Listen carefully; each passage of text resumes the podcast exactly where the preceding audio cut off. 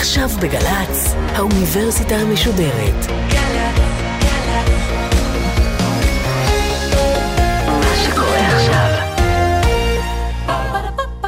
גל"צ. מה 50 שנה למלחמת ששת הימים. האוניברסיטה המשודרת במהדורה מיוחדת על הזירה הצבאית במלחמה ששינתה את פני המדינה. והפעם, טלי ליפקין-שחק בשיחה נוספת עם הפרופסור מוטי גולני, ראש החוג לתולדות עם ישראל באוניברסיטת תל אביב, על המפקדים שהובילו את המערכה. ערב טוב לכם, שוב ערב טוב לכם. אנחנו נפגשים אה, בסדרה המיוחדת של האוניברסיטה המשודרת לרגל מלאת 50 שנה למלחמת ששת הימים. השבוע פרקים בהיבטים הצבאיים של המלחמה. גם הערב איתנו פרופסור מוטי גולני, ראש החוג להיסטוריה של עם ישראל באוניברסיטת תל אביב. היסטוריון של המנדט ומדינת ישראל, המרבה לחקור ולכתוב על היסטוריה צבאית מדינית בשלושת העשורים הראשונים למדינה. שלום לך. שלום טלי. ערב נדבר על הנפשות הפועלות, על המפקדים שעשו את המלחמה הזאת ועל יחסיהם עם ומול הדרג המדיני. מפה לי, פרופסור גולני, בבקשה את התמונה האנושית. אולי לפני שנדבר על פרסונות, הייתי רוצה לתת תמונה קבוצתית. למעשה של שתי קבוצות. במטה הכללי של ערב מלחמת ששת הימים, נהגו לומר בשפתיים קפוצות, לסנן, היהודים. מי זה היהודים? היהודים זה ממשלת ישראל. כלומר, הממשלה זה היהודים האלה משם. מהגולה. מהגולה. הגלותיים האלה. כן, היהודים האלה, ההססנים האלה, החיוורים האלה, אלה שבעצם אי אפשר לסמוך עליהם. זה נכון גם בתקופת בן גוריון או רק לעת אשכול? אני חושב שזה, שזה התחזק מאוד אה, אחרי מלחמת סיני, בעיקר בתחילת שנות ה-60, כשרוב בניינו, בניינו של המטכ"ל, היה בנוי מילידי הארץ, לא רק, אבל גם, ולא סתם ליוצאי פלמ"ח. אז זה התאים להם, העניין הזה התגבש, ומנגד, לא בן גוריון, כי עם לוי אשכול. והסצנה שאני אה, אה, עומד לתאר אותה בקצרה, לא הייתה יכולה להתרחש במטכ"ל של שנות ה-50, לא רק כי אלופי המטכ"ל הראשונים, גם מולם היה בן גוריון, ואצלו זה לא היה קורה בשום פנים ואופן. ובעצם קרה מה שקרה, ובשתי אפיזודות, ב-28 במאי וב-2 ביוני 1967, לא המטה הכללי בא אל ממשלת ישראל, שהיא כידוע המפקד העליון של צה"ל, כדי להסביר, כדי לקבל הנחיות, אלא הממשלה ירדה אל הבור של המטה הכללי כדי להתעדכן. והסצנה הייתה אה, אה, אם אפשר היה לתאר אותה באיזו סצנה פלסטית יותר, זה היה יכול להיות נפלא. תארי לך, היהודים האלה, כן, יורדים אה, אל הבור, מכשירי הקשר ברקע, רשרוש המפות, המולה של חמ"ל, שמי שלא מכיר אותה לא מבין ממינו ושמאלו, ועל רקע רעשי הרקע האלה הם צריכים גם להאזין לדברים הלא פשוטים שאומרים להם האלופים. ובאותו יום, ה-28 במאי, זה היום שאשכול בא אה, אה, עם, עם מצב רוח אה, קצת שפוף אחרי הגמגום הידוע שלו אה, אה, בשידור ברדיו. לא אשמתו אה, בכל מקרה, אבל זה, זה הטעין את מצב רוחו. והאלופים קמים האחד אחרי השני, והם מדברים. השרים בהלם, כמעט לא שואלים שאלות. ואומרים להם בזו הלשון, לא בטוח שביום פקודה נציית לכם. כי אתם מוליכים אותנו לאבדון. זה פרפרדה שלי, אבל אלה הדברים. אתם, בהיסוסים שלכם, בניסיון למצות מהלך מדיני, לא מבינים שיפה שעה אחת קודם. כי אם לא נצא עכשיו למלחמה, המחיר יהיה כבד בהרבה, ואל תדאגו, אנחנו מוכנים. עכשיו, זו הייתה רוח הדברים ב-28 בחודש, כשעל הפרק עמדה השאלה, האם לנסות למצות המהלכים המדיניים בהשארת ארצות הברית, עוד שבוע, עוד שבועיים, ואז לצאת למלחמה, כי היה ברור כבר שתהיה מלחמה, 100% גיוס מילואים, צבא מצרי בסיני, אין שאלה. השאלה היא מתי, והאם אפשר אולי בכל זאת למנוע אותה. והאלופים אומרים, לא, לא, לא, עכשיו, עכשיו. האחד שהתעשת באותו אירוע היה לוי בן דבורה, אשכול. והוא אומר להם שוב, אני עושה מזה קצת אה, אה, אה, איזושהי פרפרדה, אומר להם, קינדרלך, קניתי לכם מטוסים? קניתי. טנקים קניתי לכם? קניתי. זו סיבה לצאת למלחמה? זאת אומרת, הוא היחידי ששמר על קור רוח, כי צריך להודות, השרים היו בפאניקה, אבל גם האלופים, זה סוג של פאניקה. כלומר, היו פה שני צדדים שהיו נחושים לא לתת לצד השני לעשות את שלו מתוך תחושה שיהיה כאן אסון. עכשיו שוב, אי אפשר כאן לבוא חשבון עם אף אחד, כי הרי ההיסטוריון תמיד צריך לזכור שהוא לא היה שם. אבל האווירה אומרת משהו על העובדה שבערב מלחמת ששת הימים, ב-28 במאי, האופציה של אה, המתנה, של מיצוי המהלך המדיני, לא קיבלה הזדמנות.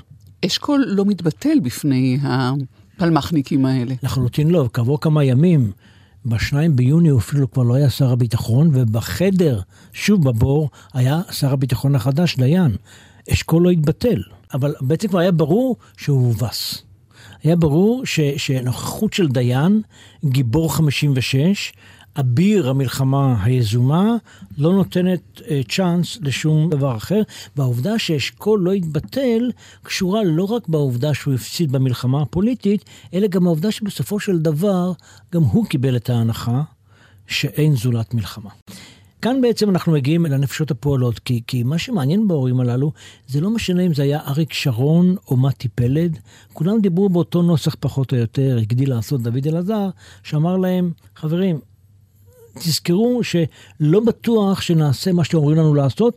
ואגב, אלעזר עצמו הוכיח את זה כעבור כמה ימים. ברמת הגולן. כן. הדברים שעושה, או שלפחות אה, על פי המיתולוגיה, אה, של, של הימים שלפני ששת הימים, עזר ויצמן, כשהוא תולש את הדרגות מהכותפות? זה, זה, חלק, זה חלק מאותה אווירה. צריך לומר כאן, כדי לעשות צדק עם האנשים. לא עזר ויצמן ולא אריאל שרון, נגיד, ה- הילדים השובבים, לא התכוונו בשום פנים ואופן להפר משמעת.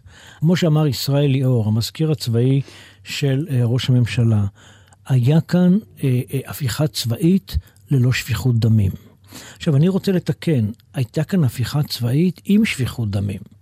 אדם של החיילים של צה"ל ושל המצרים אחר כך במלחמה. זאת אומרת, זה כן הביא למלחמה. שוב, יכול להיות שמלחמה הייתה הכרחית, אנחנו נדבר על זה, אבל לא זאת הנקודה. הנקודה היא שבעצם לא נתנו שום הזדמנות למשהו אחר. וכמו שאמר אחד מעמיתי החוקרים, הסצנה הזאת היא ביטוי לא כל כך לפוליטיזציה של הצבא, אלא למיליטריזציה של המערכת הפוליטית, שבעצם חשבה בראש צבאי של איזה מהלכים נעשה עכשיו. איך הייתה מתנהלת אה, מלחמת ששת הימים, או איך הייתה מסתיימת? אם לא משה דיין, אלא יגאל אלון היה מתמנה שר ביטחון, וממשלת האחדות הייתה מורכבת ממפלגות אחרות, כי זה יכול היה לקרות. זה לגמרי. אותי חינכו בזמנו בלימודים באקדמיה שהיסטוריון לא עוסק באילו. במה, באילו. אני מלמד את הסטודנטים שלהם היום, אני מעודד אותם לעסוק במה אילו, כלומר בהסתמך על, על מידע ועל, ועל איכויות של, של מחקר. ההרגשה שלי אה, שאם יגאל אלון היה מתמנה לשר ביטחון, והוא כבר התחיל לתפקד במשך איזה יום או יומיים כשר ביטחון, ההרגשה שלי, אה, אני אומר את זה בזהירות, שלא היה משתנה הרבה. כי אה, השניים בסך הכל, באופן בסיסי, הסכימו הן עם הצורך בגישה אגרסיבית והן עם הצורך להחזיק את השטחים. יכול להיות שהגישה, לא יכול להיות, אנחנו יודעים שהגישה של אלון הייתה קצת יותר מורכבת, תוכנית אלון, כלומר אה, שלמות אסטרטגית, אבל נבדלות אה, מדינית בתוך השטח שבין הירדן אה, לים. שזה כבר אחרי המלחמה, אחרי זה המלחמה, מסתיימת. נכון. אבל מהלכי המלחמה או יציאה למלחמה? להערכתי לא היה, לא היה משתנה הרבה, זולת אולי עניין אחד.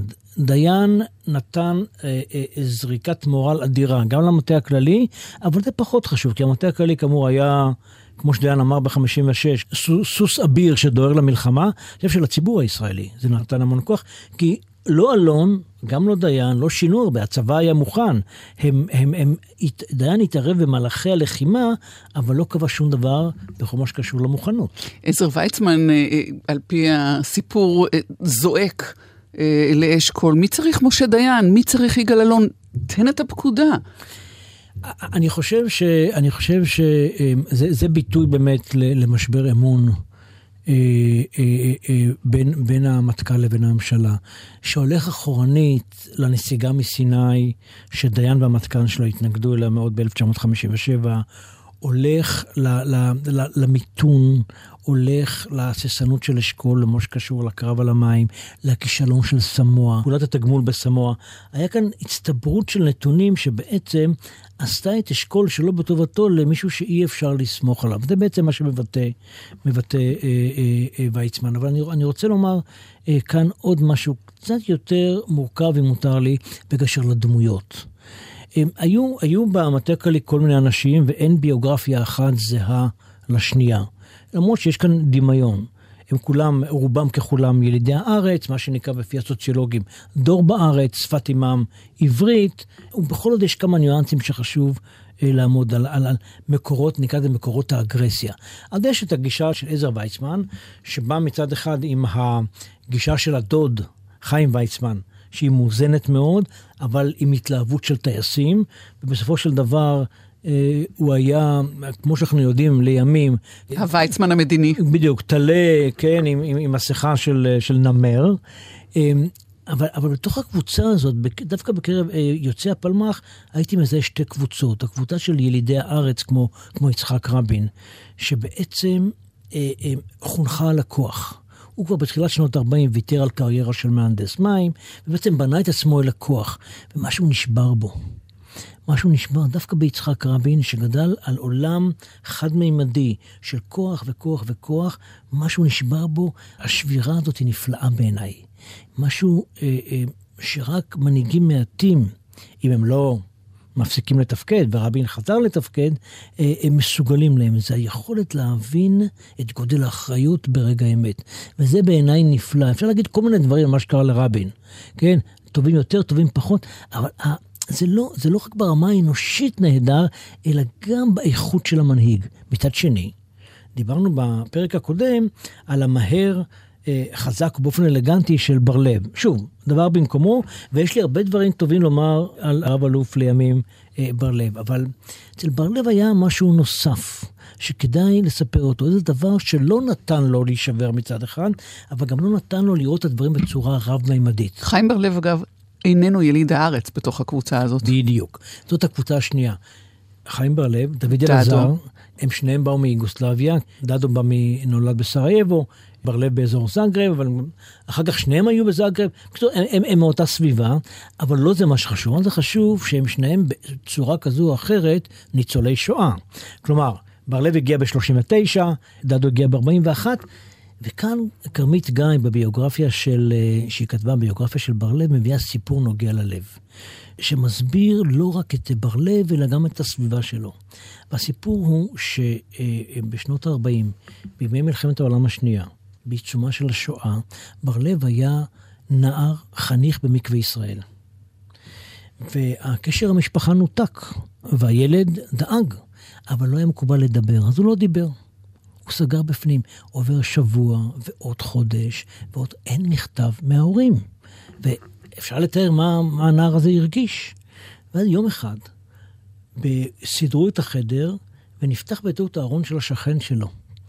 וערימה של מכתבים נפלה משם, מאמא ואבא. והשכן הזה היה אליק, אליק שמיר, אליק שנולד מן הים, הצבר האולטימטיבי. והיהודי הזה, כמו שאמרו לימים, חיים בר-לב, לקח את אלי כזה והפליא בו את מכותיו. יותר לא יעשו לו את זה. ולכן אפשר לראות את, גם את בר-לב, גם את דדו, כהרבה יותר נחושים, ואי אפשר, בפרספקטיבה ביוגרפית לפחות, שלא לחוש את העובדה שהם לא מוכנים לשחק ב... אני אשבר עכשיו, ואולי הדברים מאוד מאוד ברורים אצלם. זה דבר אחד. עכשיו אני רוצה לומר עוד דבר ש, שקשור לקבוצה שחיים בר-לב לא שייך אליה, דוד אלעזר כן, גם עוזי נרקיס, גם רבין, גם אה, אה, רבים אחרים, וזו הקבוצה שבאה מחטיבת הראל. שלחמה בירושלים בדרך אליה ב-48.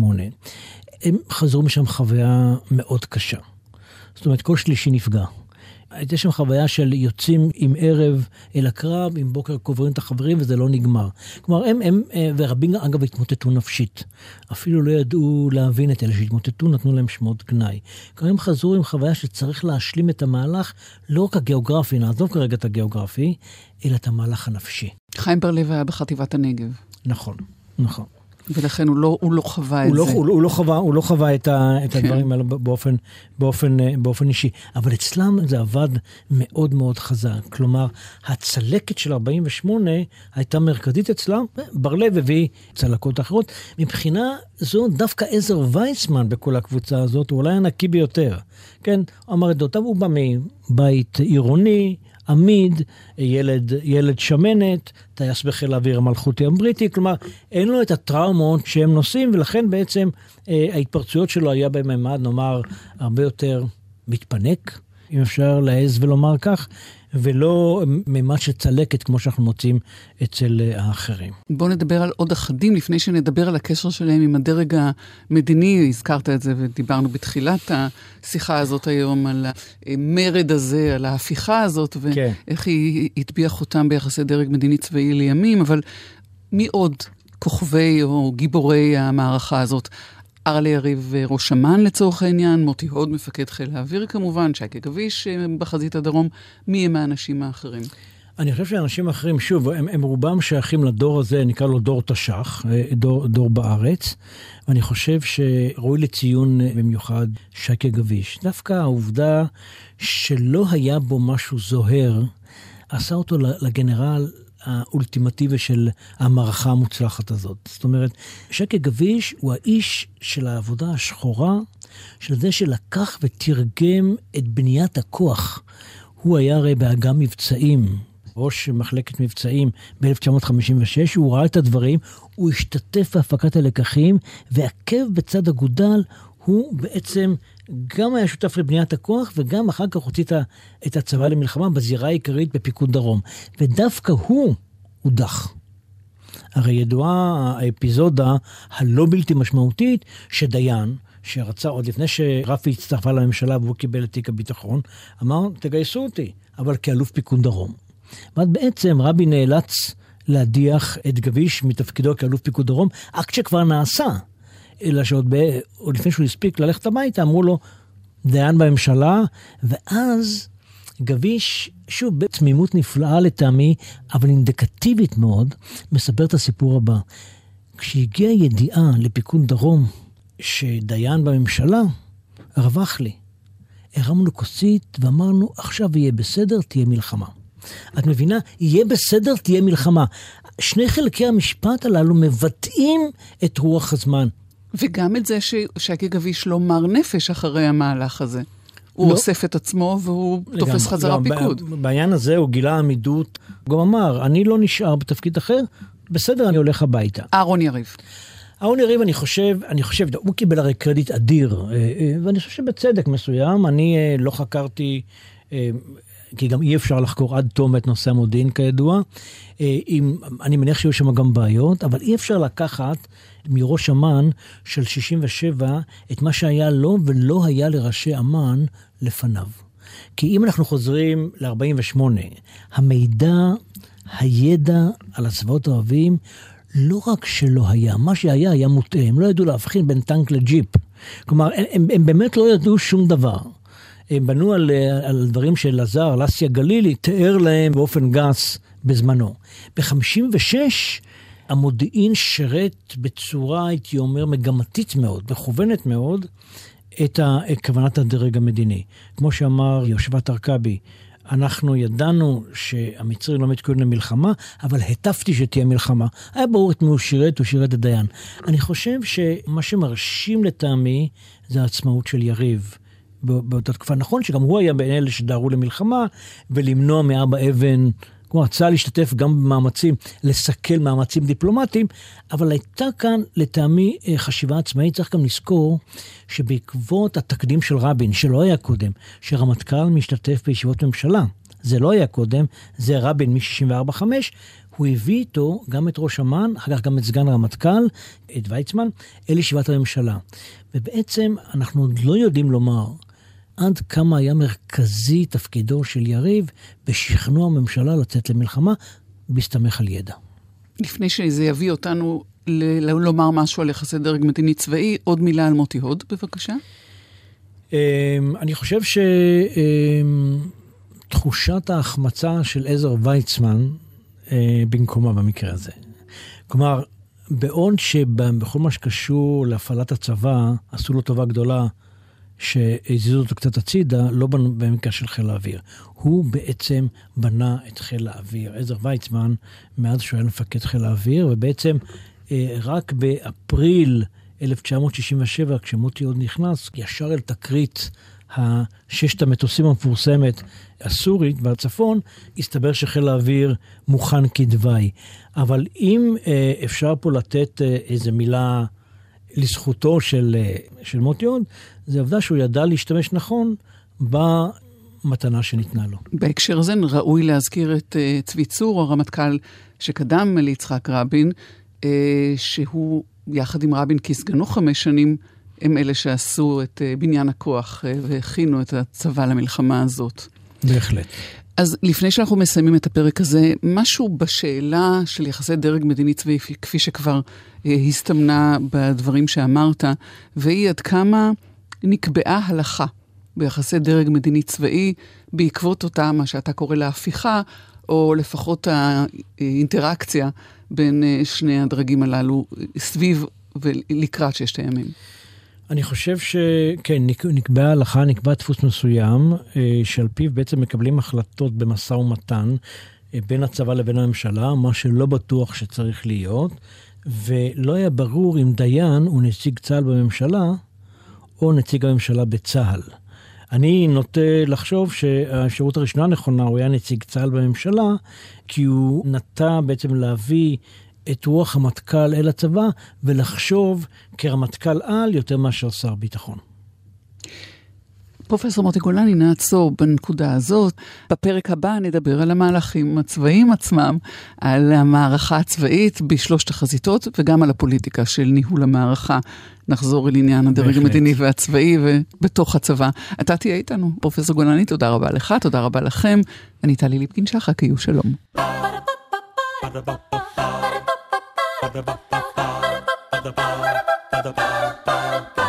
האוניברסיטה המשודרת במהדורה מיוחדת על הזירה הצבאית במלחמה ששינתה את פני המדינה.